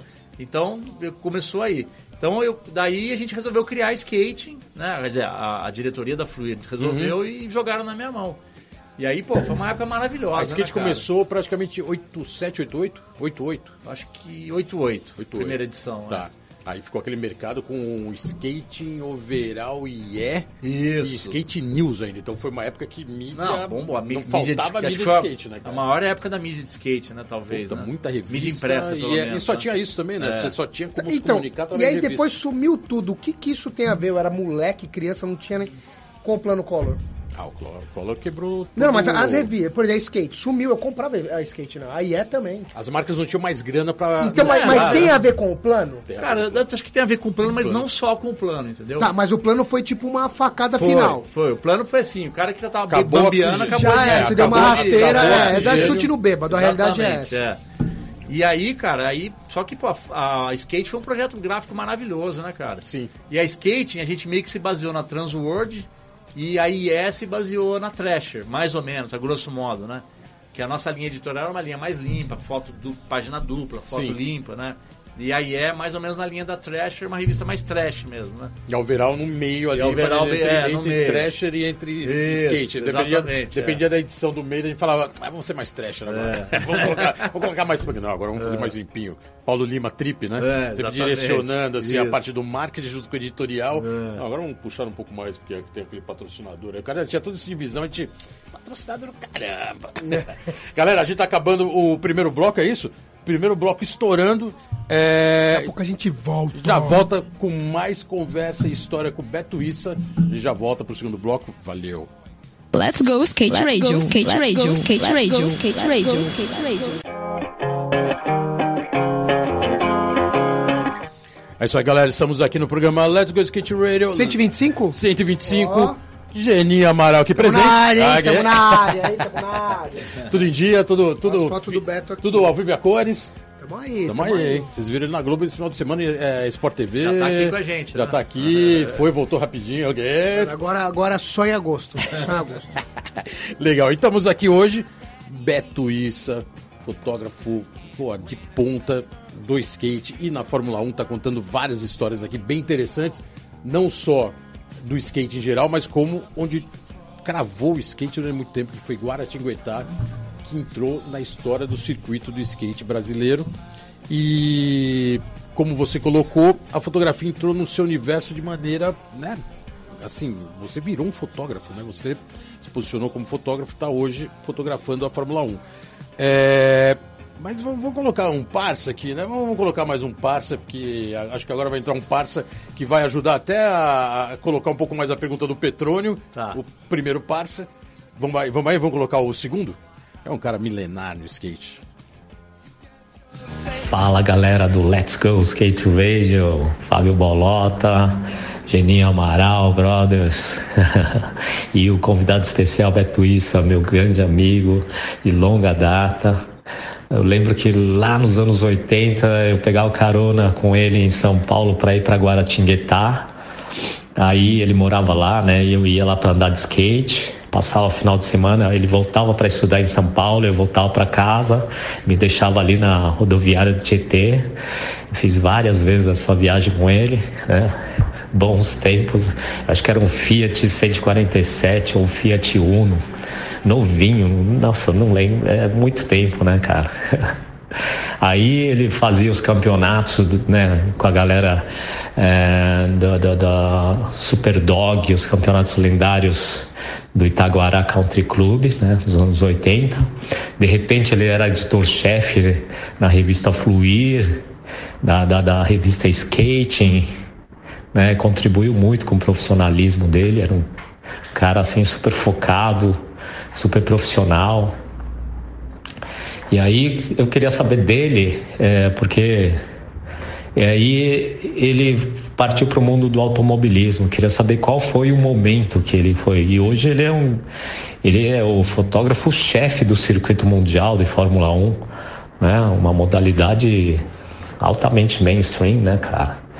E ele se destacando também nesses, nesse mundo, cara. Então eu, eu fico muito feliz e orgulhoso, né? É, por ele estar tá sempre assim em destaque e fazendo o que ele mais ama fazer, né? Fotografar. Beleza? Então é isso aí. Um grande abraço para todos e um grande abraço, abraço pro Beto Issa, meu brother. Falou. Let's go skate Let's radio, go, skate radio, skate radio, skate radio, skate radio. Aê, Jorge Cuji Obrigado aí pela participação, valeu Jorge. Jorge, lógico, não é sempre participativo, né? Ah, o Jorge brother, de Todos né, os campeonatos de Guará, de todas as Aliás, sessions, ele me né? lembrou que eu dava carona pra ele, eu nem me lembrava disso, cara. O Fiatola lá, que ele é... lembrou? Não, porque eu, eu, morava, eu fazia faculdade, trabalhava na Free, morava aqui, e fim de semana eu ia pra Guará. Já levava ele pra Aí o Jorge, Betão, dá uma carona, eu falei, vambora, cara. Irado. E ainda ficava hospedado lá em casa, entendeu? Então era pacote completo. Caraca, tava bem. É. E, Irado. pô, Jorge, grande brother, cara, um abração pra ele. E, então, aproveitando para responder para ele também, para o Petrone, que foi uhum. a pergunta anterior. Aí, cara, eu tava então na, na, estrutura da Fluir, que era Fluir, Skating e Fluir Bodyboard. E aí é, eu comecei a ter proximidade com a galera da, revista, da editora Abril, porque era praticamente uma coisa só.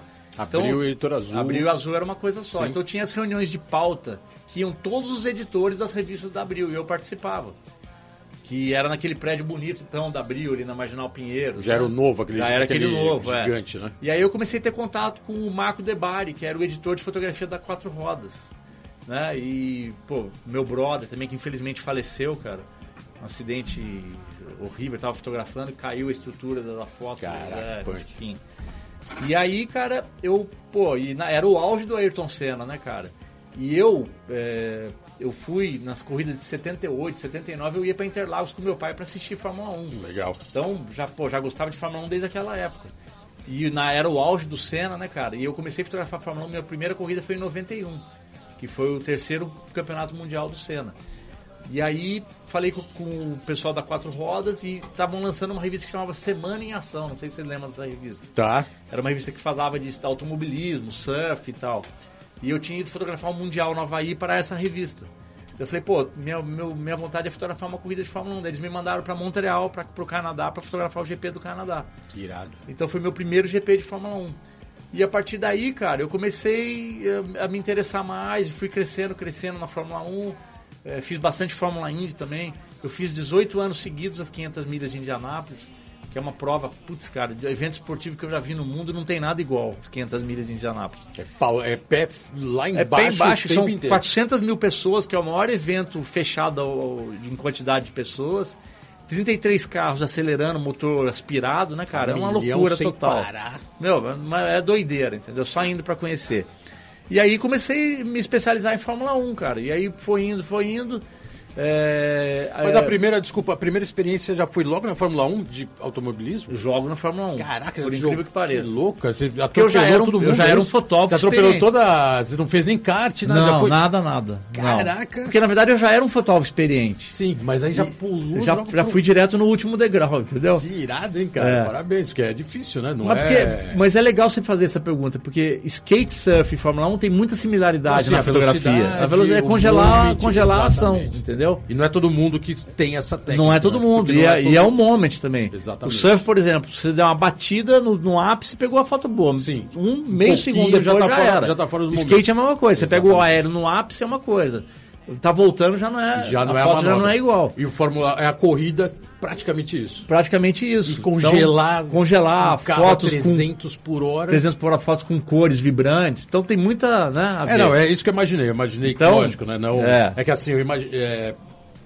Pesquisando né, a sua carreira, mas eu achei que tinha um pouco de passagem por, pelas categorias, categorias menores. Não, no meu caso não foi, é. Mas lógico que o skate eu imaginei que ia te dar a base pela velocidade. Isso, é, Que é exatamente. foda, né? Velocidade, congelar. Você pega a câmera você fala, ah, que É. fácil, olha que você fotografa com borrão. Isso, Uau! exatamente. E a técnica. Só que, claro que eu apanhei também, né, cara? Porque Fórmula 1, meu, a velocidade é animal. Vocês não têm ideia do que que é na borda, na beira da pista, entendeu? passando do É lado. animal, cara.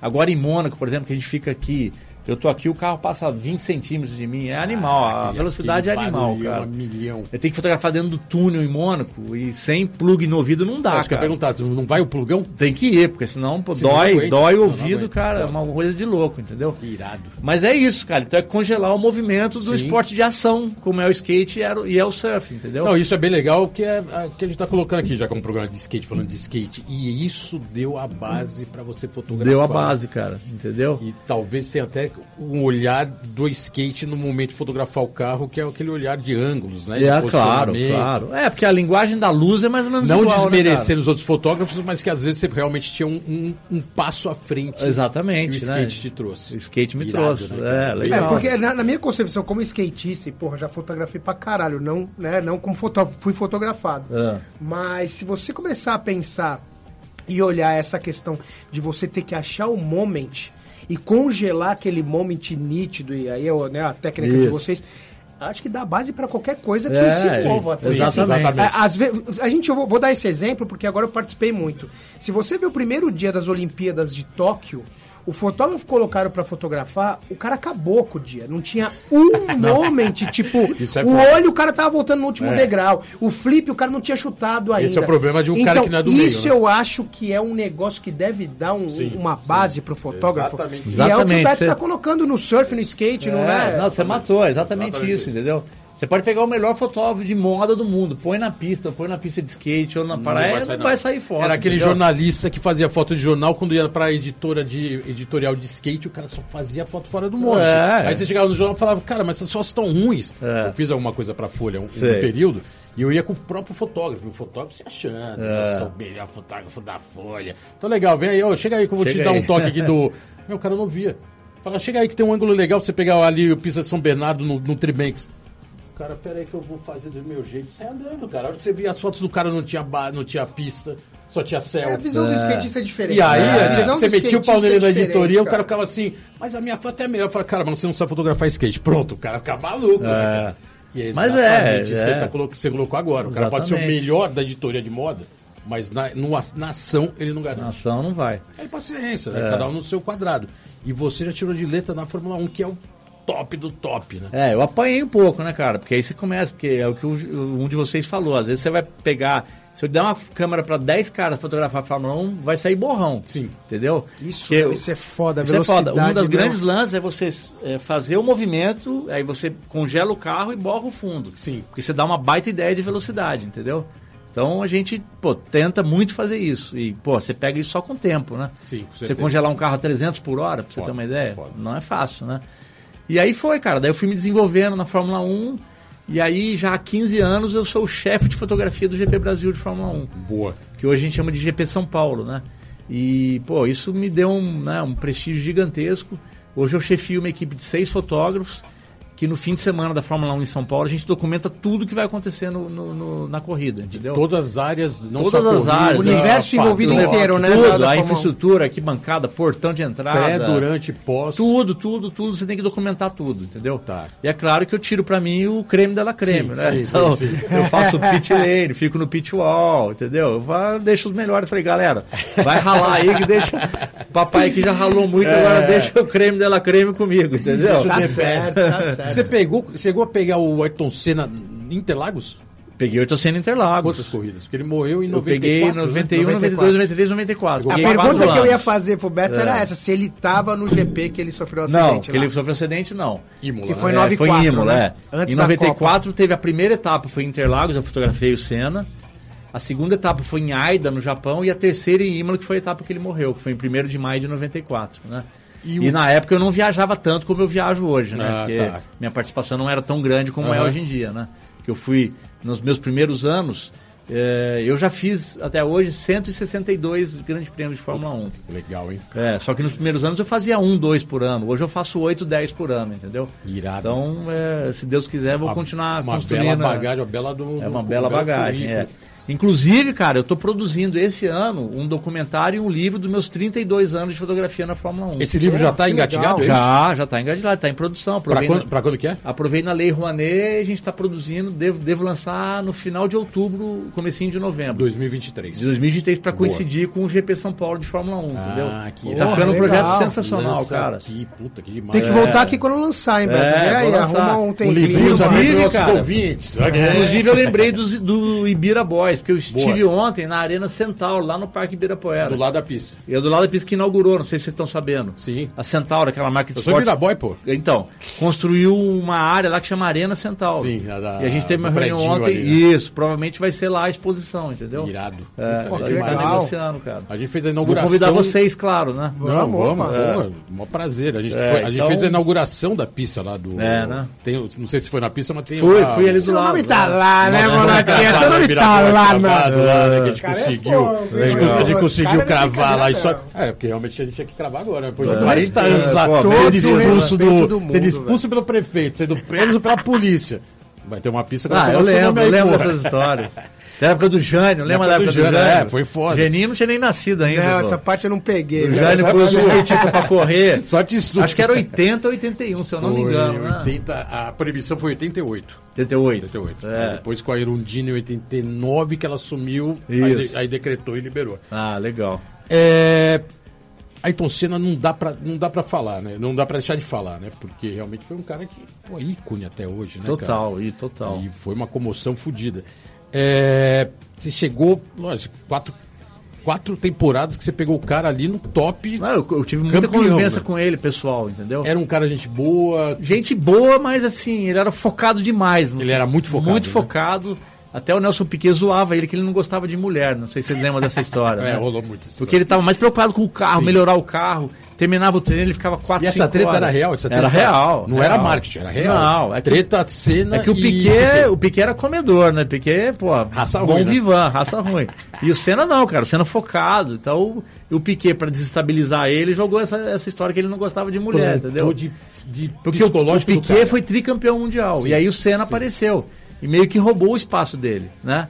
Então, pô, é mais ou menos o newcomer chegando pra tirar o espaço do coroa. É, que já isso aí tava ficou evidente na mídia, né? Não tinha É. que esconder, né? Realmente Isso. foi a e o treta Piquet, mundial, aquele, né? aquele jeitão sincerão dele e tal, né? E o Galvão Bueno meio que tomou o lado do Senna, né? Sim, E, sim. então, o Senna e o Galvão eram muito amigos e tal. Então a Globo levantou o Senna, que, pô, era um piloto fantástico, né? Conquistou tudo que ele conquistou. E o Piquet ficou meio esquecido, né? Então a treta entre eles era gigante. É, o cara sempre teve uma ego muito alto, esse- o Piquet, né? Você É. conhecer, assim, você, logicamente, estando perto, percebeu isso, mas a gente de longe vê que o cara tinha uma ego muito forte, né? e aí, é. realmente alguém vir roubar o, Não, o o troféu espaço do cara, dele, o né, espaço cara? dele. É. Punk, né? E o Senna era um piloto fantástico, né, cara? Piloto, eu, eu- o pessoal fala assim: o Senna é melhor que o Hamilton, é melhor que o Schumacher? Eu sempre respondo o seguinte: em uma volta rápida, o Senna é o melhor piloto que eu vi em todos os tempos. Em uma volta rápida. Poderia ser comparado hoje com uma Hoje, volta mais rápida até que um esse desses caras, hoje. é, o carro volta. que você dirige com a, com a ponta do dedo. Isso. E outra coisa, cara, você pega o carro que ele dirigia, outro dia eu Exatamente. te fotografei a, a McLaren dele lá no Interlagos, que ele, que ele foi campeão mundial de 91. Tem o volante, o acelerador, o freio e o câmbio. E a embreagem, não tem mais nada no Não tem carro. nada de eletrônico. Entendeu? Hoje em dia o piloto, pô, me muda o diferencial de freio, tem 30 botões pro cara gerenciar ao longo da volta, entendeu? Suspensão, tudo ali no, Ah, no dedo. É, freio, balanço de freio pra frente, pra trás. Então hoje é quase que um videogame, entendeu? É totalmente diferente, Totalmente, né? na época Mas o cara vou te, colocar, braço, vou né? te colocar numa saia justa. Ah. Quem foi melhor, o Piquet ou o Senna? melhor como piloto o Senna. Agora o Piquet co- conhecia muito da engenharia. O Piquet era mecânico, entendeu?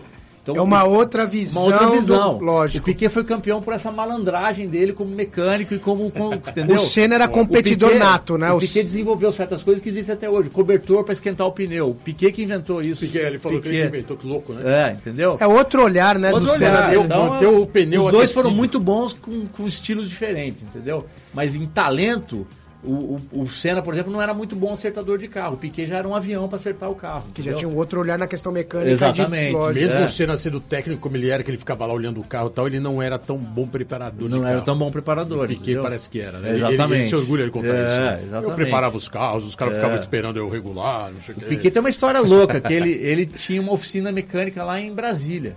Aí chegou a mulher, levou o carro para ele arrumar, ele arrancou o motor do carro da mulher, pôs no, no carro dele, foi para um circuito aqui no Brasil, correu com o motor da mulher, voltou segunda-feira, montou o carro e devolveu o carro para a mulher, entendeu? Nossa, esse motor era tão bom assim? É, Porque ele é. tava sem motor. Não, tava sem motor, não sei a história, mas, pô, mas que história maluca, né, história cara? maluca, né, cara? Entendeu? Caraca, Então, irado. você vê como é que o, o, o Piquet era. Ele fez, ele tirou o motor, ele montou no carro, enfim, né? A gente falou aqui da, do skate, as tretas, né, que é legal. Agora, na Fórmula 1, esses bastidores tem muito, até hoje, né? Até hoje. É o que você falou, o cara tá É. ali campeão, ele tá no, no pódio dele, ele tá ali exclusivo, só que chega alguém querendo roubar, e isso fica evidente em cada temporada, em cada, Cada ano. temporada. Vai bater num cara, parece que o que tá perdendo o poço já começa a ficar eh, enciumado.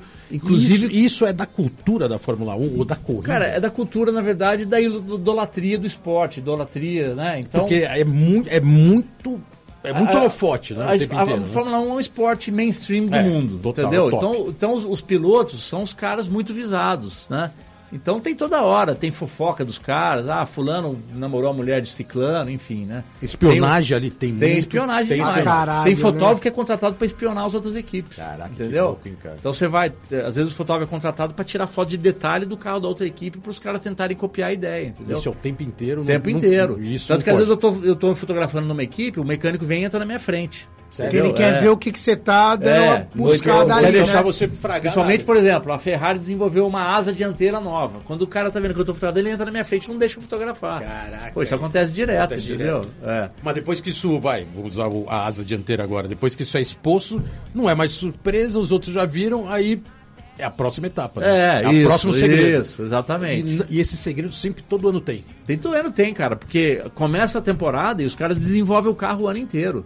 Às vezes o carro que começou a temporada, no final da temporada, ele é dois segundos mais rápido que a primeira corrida. E durante o ano inteiro ele vai mudando. Vai pôr no turno de venda, desenvolvendo a aerodinâmica, desenvolvendo detalhes do setup do carro e o carro fica mais rápido. A evolução entendeu? não para nunca, né? Não para É, nunca. E outra coisa, cara, a evolução, Fórmula né? 1 que eu falo, são milhões e milhões de dólares É, envolvidos. é muita então a, a faca tá no pescoço dos caras o tempo todo. Você entendeu? falou um ponto bem legal. O, pelo que eu acompanho muito distante, né, a Fórmula 1, principalmente as outras categorias, eu quase não vejo, acho bem legal. Mas a- parece que o que levantou e deu um up na Fórmula 1 agora foi a compra dos americanos, né? Tirou Então, daquele Bernie. Eccleston, Bernie né? Eccleston, né? que era o supremo da Fórmula Bernie 1 e Eccleston parece que era- agora são dos americanos e o americano ele é mais é, Mais aberto. Business, Business. e ao mesmo tempo eles gostam do entretenimento, né? Entretenimento. E aí mudou um pouco isso. Mudou total, cara. Qual que foi a grande sacada? Ficou mais divertido a Fórmula 1? Muito mais. O Muito Bernie mais, né? Eccleston era um cara, tem 90 anos, inglês, Mulher tradicional, mulher brasileira, inclusive minha amiga Fabiana. Opa, tá tudo em casa. E, entendeu? E a, a Fabiana participava da organização do GP Brasil com a gente. Irado. Aí conheceu o Bernie e casou com ele. E ele dono da Fórmula 1. dono da Fórmula 1. E aí, cara, ele, por exemplo, eh, você não podia postar nada em rede social. Eh, Tinha alguém lá que derrubava cinco minutos depois que você postava. Tinha um cara que ficava só monitorando Cara, isso no mundo inteiro. Entendeu? E aí, os americanos do Liberty Media compraram a Fórmula 1 do Bernie, né? E aí, cara, qual que foi a grande sacada? Primeiro, liberar a mídia social, né? Porque, pô, você põe... É o que impulsiona tudo. Claro, né? Tudo. jeito. Então você não pode brigar com isso mais. A força da mídia social é gigantesca. Mudou, acabou, não tem como. Exatamente. E a grande sacada deles qual foi? A série da Netflix, que é o Drive to Survive. Não sei se vocês já viram. Então já estamos na quinta temporada Ah, dessa já. série que a Quinta- Netflix está produzindo Legal. sobre a Fórmula 1. Qual é o nome? uma Net- coisa Net- leva Drive, a outra, Drive né? to Survive. Drive é. Uma to coisa survive. leva a outra e vai Isso. funcionando. E aí, cara, o que, que me, me, me impressionou? Eu, por exemplo, vou no GP da Fórmula 1 em Austin todo ano, que é no Texas, que é o Circuit of the Americas. A- a- a- o público jovem estava acabando na Fórmula 1, não existia mais jovem assistindo a Fórmula 1. Caralho, isso aí rolou na Olimpíada, quer dizer, é uma linguagem mundial, né? Aí, cara, desses cinco anos pra cá, explodiu o público jovem na Fórmula 1. com Rede social e a, novo e, e- a Netflix. Então você né? vai, cara. Eu fui na corrida do Texas ano passado, a molecada, camisa da McLaren, da Ferrari, torcendo. Não se via isso. Novo cara. consumidor, novo- Novo consumidor posto. Ah, então, mas entendeu? agora tem uma pergunta na cabeça pra Ah, você, Beto. fala aí. E o Brasil? Porque o Brasil, a gente sempre é dependente de ídolo. De ídolo, A gente, certo. né, a gente tava até conversando isso aqui em off antes de falar de questão de, de- de Tá. televisões e tal. A gente não tem mais o brasileiro. Você acha é, que isso cara. perde muito? Você acha que esse é o único buraco que a Fórmula 1 tem no Brasil hoje, assim, pra Hoje ficar é. mais popular como ela, ela era? Com certeza é. Porém, é, nesses últimos anos, a- os ingressos da Fórmula 1 esgotam em 48 horas quando põe para vender aqui em Interlagos. A paixão entendeu? é muito grande. A né? paixão, A ela paixão, continua paixão, e a ela paixão vai. continua, entendeu? É, aí você fala, pô, a Fórmula 1 passava na Globo, tinha 25 pontos de audiência.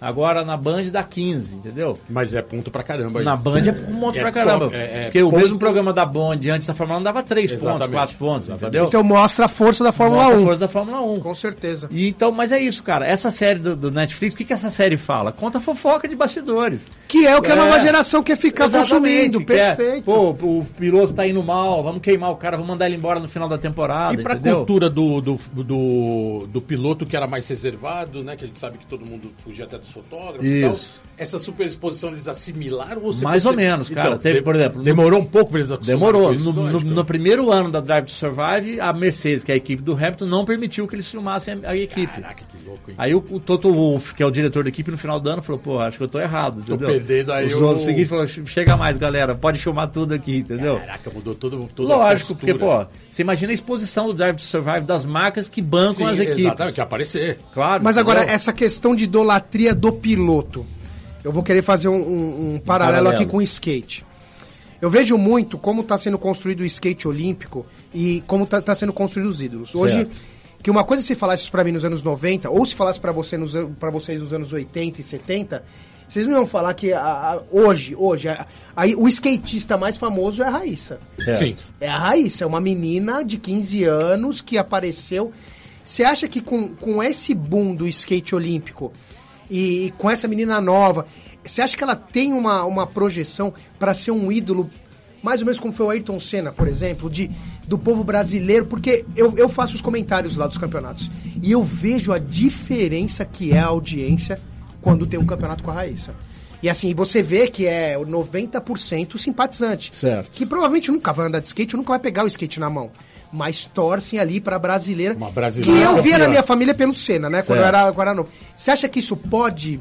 Um dia a Raíssa pode ter um, um lugar Um tão alto de, de ídolo como se for um Ayrton Senna? Um... Cara, o que, o que a gente vê aqui no Brasil é que a galera quer ver brasileiro competindo e ganhando. Isso é ponto pacífico, né?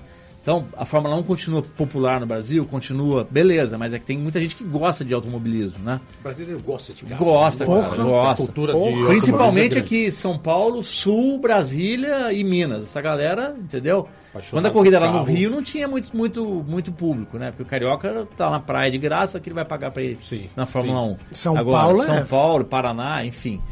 E agora, a Raíssa tem potencial, porque a galera gosta de ver brasileiro ganhando, cara, entendeu? Aí tem o eu acho que ela- patriotismo, né? Na É, história, né? Patriotismo é. fala alto. né? Exatamente, como foi o vôlei, enfim? É, porque eu penso assim, o Ayrton Senna foi tricampeão mundial, né? Que É. foi aquela coisa. Cara, imagina, a Raíssa ela tem condições de trazer três medalhas de ouro nas Claro, próximas três Olimpíadas. claro.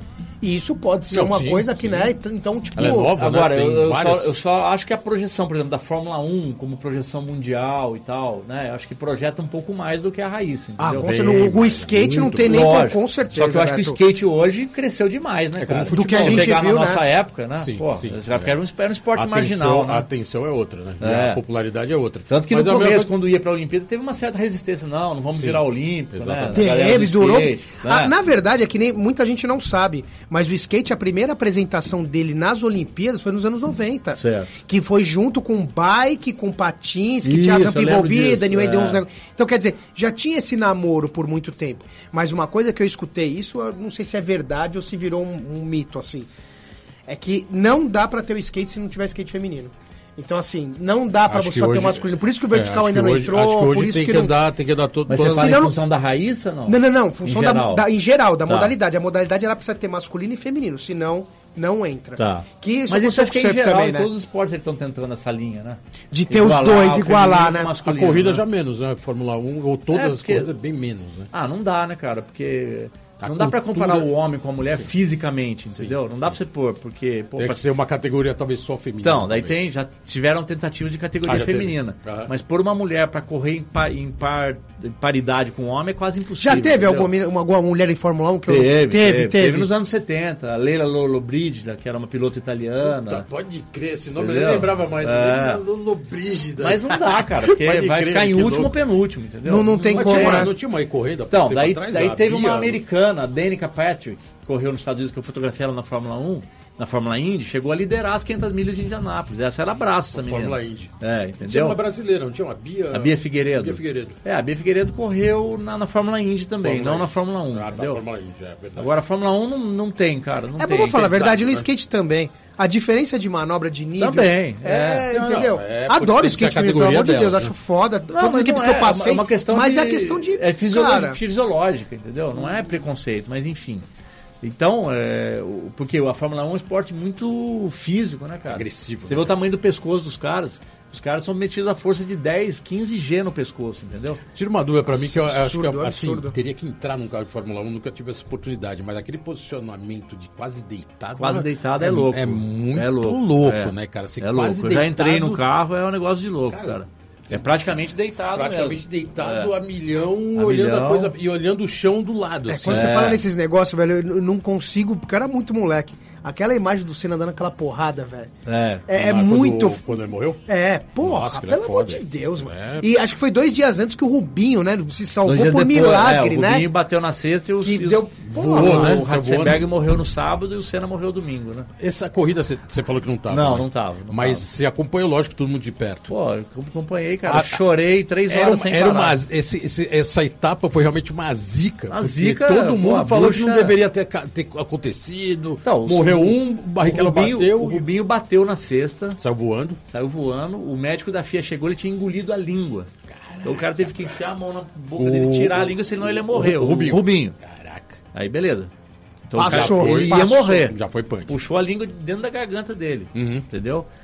Aí beleza. Aí no sábado o Ratzenberg morreu. Uma Sim. porrada também. Já tava aquela animal. vibe punk, né? É, aí domingo o Senna morre, cara, entendeu? aí E o Senna, total. cá de nós, ele morreu na pista. A hora que bateu o carro já Acabou, era, né? entendeu? A hora que bateu ali. Ele quebrou o braço da suspensão e entrou aqui nele, entendeu? Foi isso, né? Agora, tudo bem, o cérebro ainda estava em atividade, entendeu? Então. Mas é sabe claro. que a- aquele É. momento já. Deu aquela mexida lá que É, né, eu é, lembro o Galvão mexida, Bueno, né? isso, é inesquecível, não, né? é, ele mexeu, ele mexeu. Aí deu só. Não, mas na isso verdade, aí, tombou, né? Isso aí, contando pra vocês, sempre escutei bastante na TV, foi um... um- Foi um espasmo. É, foi um bagulho, na, na carreira, na carreira do Galvão Bueno, isso foi o antes e o depois. Ah, Porque depois que faleceu o amigo dele, a gente ganhou a Copa. É. E aí, tipo, Explodiu. aí... Assistam a série dele lá no Globo, é bem legal. Meu brother que faz a, mini- a mega rampa, Gustavo. Ele Bueno, brincadeira. cara, mas realmente foi muito marcante e Foda, parece que foi, história, parece que foi Porra, uma Beto. etapa que não deveria ter acontecido, né? É, cara. sei Depois lá. você vê toda a comoção, né? O Ó, Rubinho indo lá. Desculpa cortar aí que o Chiclé falou que só tem três minutos. A gente tá, mano, aí, tá vendo? Pô, mas agora que tá na Fórmula 1 a milhão, pô. Vai ter que voltar, vai ter, vai ter Tá, que cara. voltar, velho. Ó, é. Puta, Beto, na boa. É, aqui, eu sei que a gente falou bastante de skate, mas a Fórmula 1 realmente é um universo muito Ah, instigante, né, cara, cara? é demais. Cara. Tudo isso que você colocou do, É. do universo do, do- desses folclores né, que rola, que a gente só ouve do lado de fora. Aí, aí rola aquela história dos imortais, né? É. Os imortais olhando os, os, os- heróis da Os Fórmula morta- 1. é. É. muito foda, né, cara? É, isso foda, de- e cara. a gente que é brasileiro acompanha isso desde pequeno. É. É, Não, eu que tô lá na pista, tive em Mônaco agora, menos de um mês, cara, animal, né? fotografando, puta, é demais, cara. Puta, Até e hoje Mônaco- me arrepia, me Mônaco é na emociona, cidade, entendeu? né, cara? É, aí, é, essas fotos aí. Mostra essa capa é a revista. A capa é fã- galera, a galera nem louco. sabe mais o que é revista, mas ó. Cara, dá um prazer pegar uma revista na mão. Revista impressa até Caralho. hoje, ó. É. Com quinta cor na capa É. aí. Beto, porra, brigadão pela presença, que a gente tá acabando aqui o programa, né? Faltando Pô, hora que cada eu ficava mais duas horas aqui. aí. Pô, fácil, só trocando Irado. ideia aqui, É. pô. A gente só tem que agradecer, cara, pô, por toda essa história que você colocou aqui pra gente, de tudo isso que até os parceiros falaram, né, cara? Sua trajetória na fotografia. E hoje, cara, no ápice do, da Fórmula 1, da- do automobilismo né, mundial. É. Que é como a gente falou aqui, não é qualquer um que chega lá, com esse puta trabalho animal, né, cara? E que vai ser representado agora. Tem nome o livro, não? Pra O livro é terminar? Pitwall. Pitwall. Pitwall. É Na velocidade livro. da luz. Que é. legal, hein, cara? Ele vai ser Que lançado animal. no Ibirapuera, porque é. esplêndido do skate. Cara, a gente vai fazer questão de estar lá. É, parabéns, né, cara, pelo Obrigado, trabalho. cara. Obrigado, pô. Sensacional estar aqui com vocês dois. Pô, a gente que agradece, valeu mesmo, pô, foi animal. animal. E eu tô, animal. a gente acabei nem falando do Maguil, cara. Eu tô o shape dele aqui pra mostrar pra galera. Tô com um moletom. Maguil, grande cara. Aqui, ó, Maguil. Mike Maguil. Mike Maguil. Mike Maguil aqui na presente, ao vivo e a cores, É. ícone do skate. Pô, cara, é amigo meu grande dele, né? amigo até hoje, cara. Já ficou Parceirão, duas vezes na né? minha casa aqui. Eu fico sempre na casa dele na Califórnia. Brothers aço, Legal entendeu? pra caralho, né, Depois cara? eu venho contar como é que eu conheci ele, através do Daniel Burke. Ai, tá vendo? Tem que voltar, Tem que voltar, Caralho, não, dá, que velho. Não Tem que dá, voltar, Tá velho. planejando aí um- algumas voltas de uns programas anteriores. Esse aqui é recente. É, Espero que a galera goste e eu sei que vai gostar, mas vai voltar. Não tenha dúvida. legal. Bob, brigadão de vocês Que me receberem, obrigado. cara. Obrigado, Beto, Abração valeu, pra velho. galera da Superdog de Guará. Boa, boa. Galera toda aqui, pô, Guará. fez uh, a origem do skate no Brasil, né, cara? O orgulho da uma cidade pequena, uma cidade do interior, e a gente conseguir fazer um negócio que na época a gente nem imaginava que ia ser um- uma coisa tão fantástica na história do skate no Que é Brasil, né, cara? Não, mas Então, a, a hoje gente, é um só orgulho agradece. gigante, né? a gente ver- agradece essa insistência de vocês manterem o skate ali em Guará tanto tempo, que eu sei que foi uma bucha, né? Quando Foi, aqui, né? E por isso que o skate é tão forte hoje no contra Brasil, e cara. todos. Porra. E foi o motivo do skate ter chegado onde chegou no Brasil, porque perpetuou, né? Durante uma década. Beto, brigadão. Obrigado, Beto, valeu Parabéns. mesmo. Eu que agradeço, Próxima corrida cara, de. Fórmula 1, a gente vai estar lá olhando e falando, ó, o Beto tá lá, o Beto tá lá, é. tá lá fotografando aí. Brigadão, é, e é isso. Quando tiver o livro, chama nós. Valeu, brigadão, cara. Abração pra galera Valeu, aí, valeu pra vocês. Beto. Valeu. É isso aí, galera. Finalizando aqui o programa Let's Go Skate Radio. Yo. Eu, Eugenio Amaral aqui, Tamo aí, né, gente? Tamo 125. aí. Agradecer aqui a Antena Zero, o Chiclé no comando. Chiclé, Rodrigo 55. Fez aqui um- uma bela ressuscitada aqui do, Ó, nem brinquei, o, mano, esquema aqui da rádio. Subiu até a pressão. Rodrigo 55 Vídeo aqui sempre captando nós, pra colocar depois no YouTube. Genio Amaral hoje aqui Tamo ao vivo e a tamo na cores. área, tamo na área. Semana que vem tem mais. Brigadão. Let's go, Skate na Radio. veia. Valeu.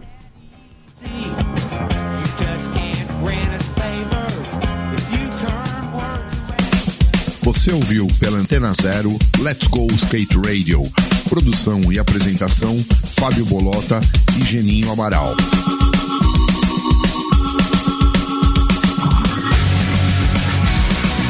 Let's go skate radio, skate radio, skate radio.